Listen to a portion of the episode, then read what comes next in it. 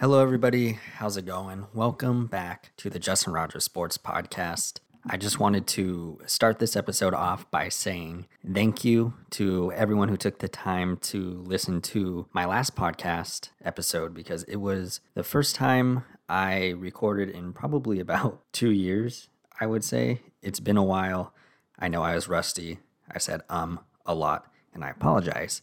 But we're just getting back into the swing of things and thank you nonetheless. I really enjoyed getting the chance to talk about the Niners and the Giants in the previous podcast, and I kind of just wanted to switch gears a little bit for this episode and focus more on the Warriors and the Giants. I really want to talk about the Warriors' outlook on this season, what my expectations are for them, might even do a sneak peek on my ratings for the MVP award thus far. And then for the Giants, I'm kind of want to talk about who I'm excited to see this upcoming season, what I think the chances are of seeing some of their younger prospects, and then just kind of want to dive into what I think the record is going to be in 2021. So thank you again for everyone who listens, and let's get into it.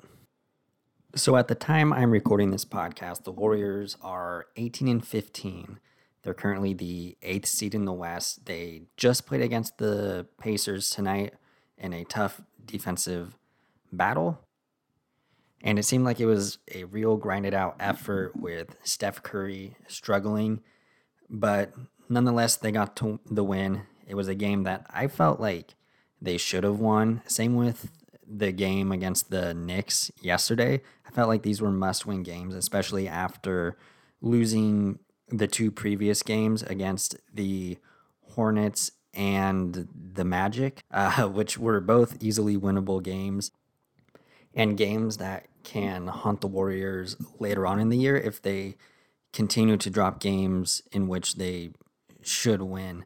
But they bounced back nicely uh, since those two crucial losses. And it's got me wondering what we can expect for the Warriors for the rest of the season and if they can go on a run come playoff time. To me, the Warriors will live and die by how Steph Curry performs. Thankfully, to this point, he's playing like an MVP candidate, potentially. Uh, I'll get more into that later and how I feel he ranks in the MVP discussion.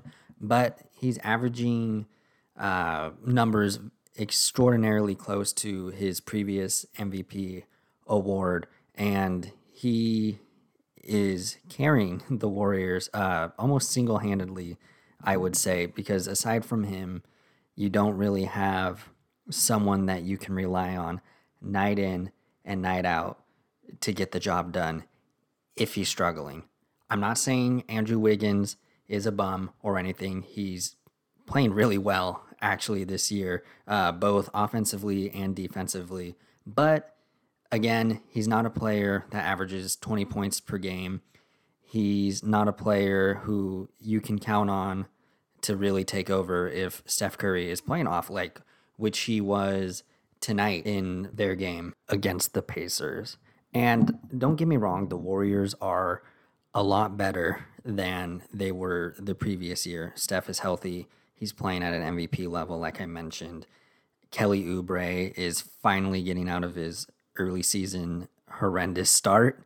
And Andrew Wiggins, uh, like I also mentioned, he's been tremendous as a two way player this year. But I just do not think that it's enough for them to make a deep playoff run. They better hope that Steph Curry balls out every night, which he's capable of doing. But the inexperience, the youth of this roster, and just overall the lack of experience makes it very hard for me to see the Warriors really having an impact in the playoffs this year. They're really missing Klay Thompson, and I think they need an, another trusty veteran presence to come off the bench. They don't have Andre Iguodala anymore. They don't have Shaun Livingston. They don't have David West. They don't have those guys that you can count on in the second unit to keep the roster flowing, to keep the game flowing, and to keep up that offensive pro- production. Uh, just looking at the numbers closely, when the Warriors have Steph Curry on the floor, they are averaging uh, 11.3 points more per 100 possessions. I believe it's 115 points per 100 possessions as opposed to 96 per 100, which is unspeakably bad. So there's a drastic difference. And when you get into the playoffs and you're playing against those deeper rosters, like you have the Lakers, you have the Clippers, you have the Nuggets, it's going to be hard to count on someone on a nightly basis to pair up with Steph Curry and to keep that flow going while he's on the bench. It's extremely tough, and I would not be surprised to see the Warriors uh, lose in the first round of the playoffs. My hope is that they can make it to the Western Conference Finals or even the NBA championship, but I think that is out of the equation this year. I really think they need Klay Thompson, and I think they need another year of developing James Wiseman, or as I like to call him after tonight, Big Jim. But honestly, though, just looking at the Western Conference right now, it's going to be a dogfight, and the Warriors are going to have to play at tip top level to have any sort of impact. The Jazz, they're the number one seed. They're 26 and 6. Clippers, 23 and 10. Lakers, 22 and 11. Suns, 20 and 11, which have been a pleasant surprise. Adding CP3 to that roster was huge. Maybe I'll talk more in depth about that in another podcast. Uh, the Blazers, Damian Lillard, he's another player playing at an MVP level.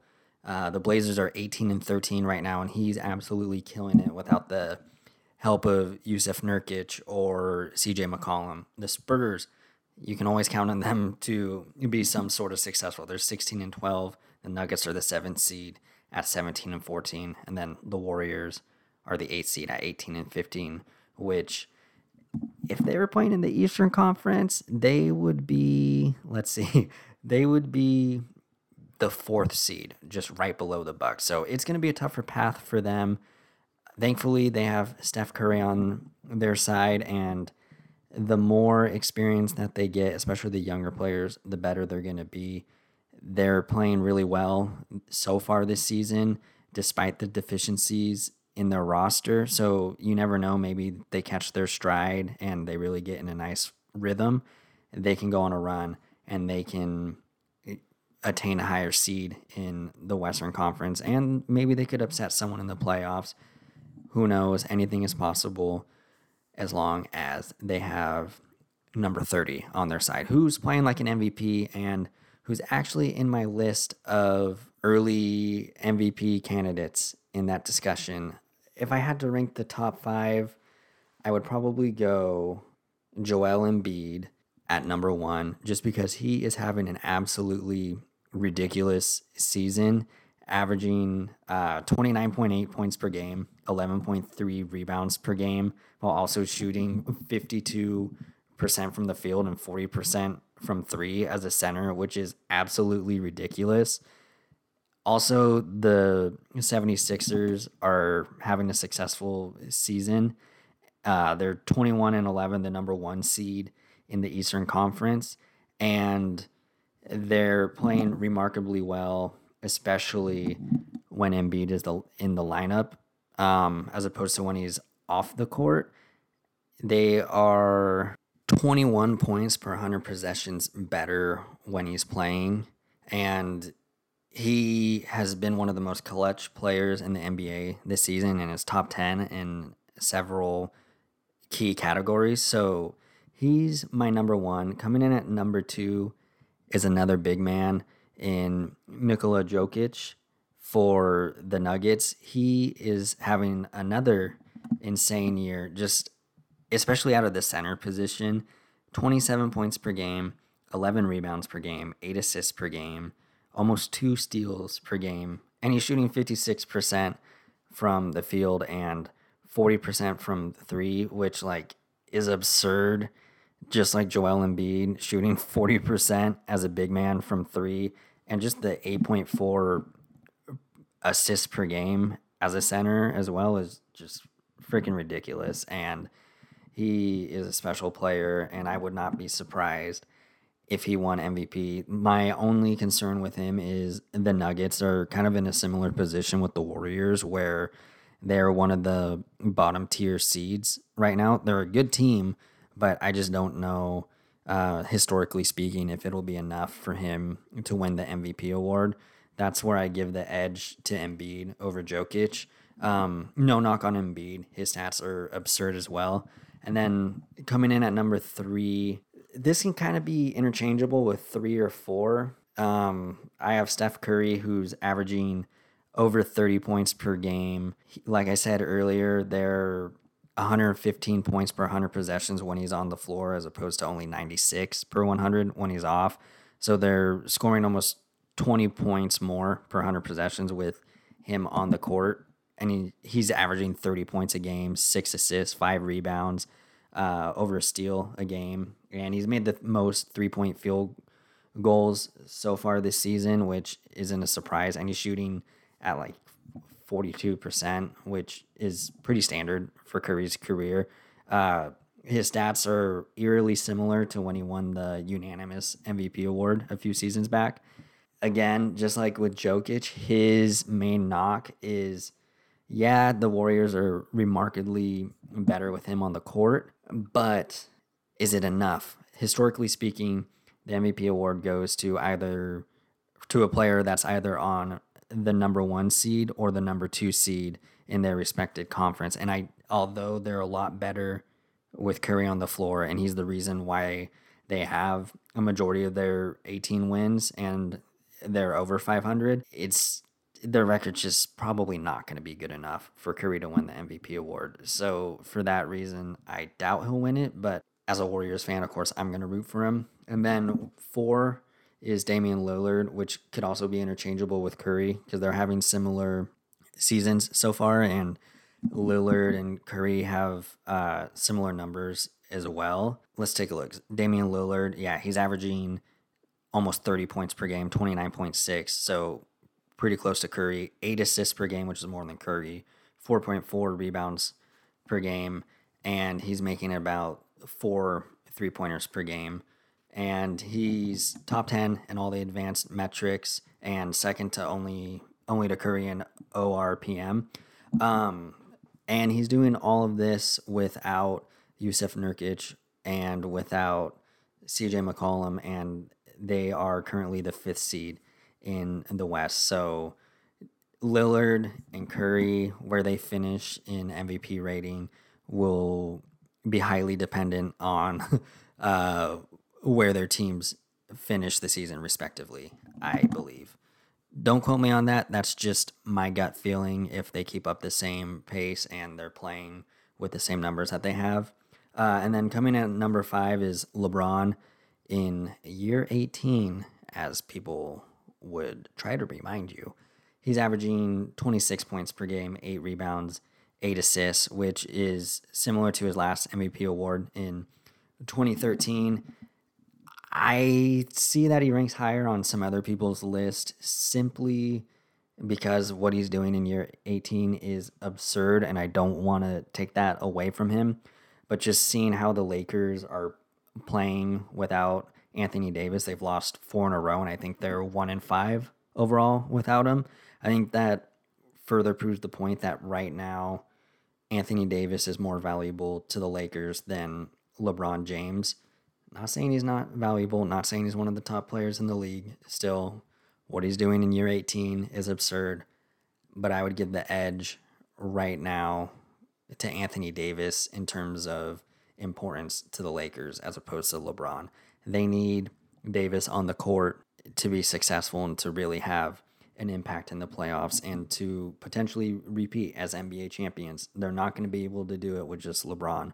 They could get there with him, uh, because he's taking much less talented rosters to the finals. But I don't know if they'll be able to overcome the firepower in the East of the 76ers or the Nets or even the Bucks if Anthony Davis is not healthy. We'll see how these rankings play out for the rest of the year. I'm certainly interested in seeing how they play out.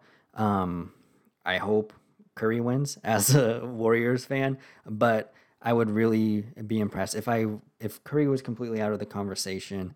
I would either want Joel Embiid or Damian Lillard. Those would be the two other players aside from Curry that I would want to win the award. Again, I'm not saying Curry will. I believe probably Joel Embiid. Uh, that's my gut feeling. He's going to win MVP this year. You can mark it down. um, all right, real quick before I run out of time here, I kind of want to shift gears and I want to talk about the San Francisco Giants. And just because spring training is among us, uh, now all the rosters are down, not just pitchers and catchers like in my previous podcast. Everyone's down there. Games are starting soon. Giants are still signing some players. And I am kind of excited. I'm not going to lie. I don't expect the Giants to be a playoff contender this year. I don't expect them to go to the World Series. I don't expect them to overcome the Dodgers or even the Padres in the division. But I want to see how the new players they signed do this year. There's a lot of players on one year contracts or players uh, from the previous rosters that are on the final year of their contracts. So I'm interested to see, for a number of reasons, who has success, who the Giants will bring back. Will Posey have a successful year after taking a year off? He's only getting older and he's had some injuries in the previous seasons. Uh, will Brandon Belt be good this year? He recently had, I believe it was heel surgery. Uh, so he's going to be out for a little bit. How will he do? How will Brandon Crawford do? How will Johnny Cueto do? And then some of the other players. But the players I'm most excited to see are Aaron Sanchez, who missed all of last season with a shoulder injury. He had shoulder surgery and he was out the whole year. And then he struggled the previous couple years before that. But I believe it was in 2016 that he was an all star. Don't quote me on that. I'm going to go ahead and look it up. But um, I heard recently he was hitting up to 98 miles per hour in his most recent bullpen, which is exciting yeah, looking at his baseball reference page in 2016, he was an all star with the Blue Jays when he was 23 years old. He was 15 and 2 with a 3 ERA. And then 2017, it ballooned up to 4.25, and then 4.89, and then 5.89 in 2019. Hopefully, the shoulder surgery was a success and he can kind of rebound and um, rebuild on some of that success he had early in his career. Very curious to see that because if he does have a successful year, I can see the Giants potentially signing him again in the offseason to maybe a two or three year deal, depending on how successful he is. Also depends on how much money he commands as well. Uh, another player that I'm excited to see is one of my favorite players on the roster for no particular reason uh, Mauricio Dubon. I think I like him because he was a Giants fan growing up and he's young and he's just a player that I'm really excited to see both defensively as he's evolved into a pretty much play anywhere player. He can play second, first, center field, and he's he did pretty well in center last year, and he hit pretty well. And I'm excited to see if he can build upon that. Maybe hit for a little bit more power, um, raise that on base percentage, and then also improve even further defensively in center field if they choose to play him there again this year. Another player I'm excited about is Mike Yastrzemski.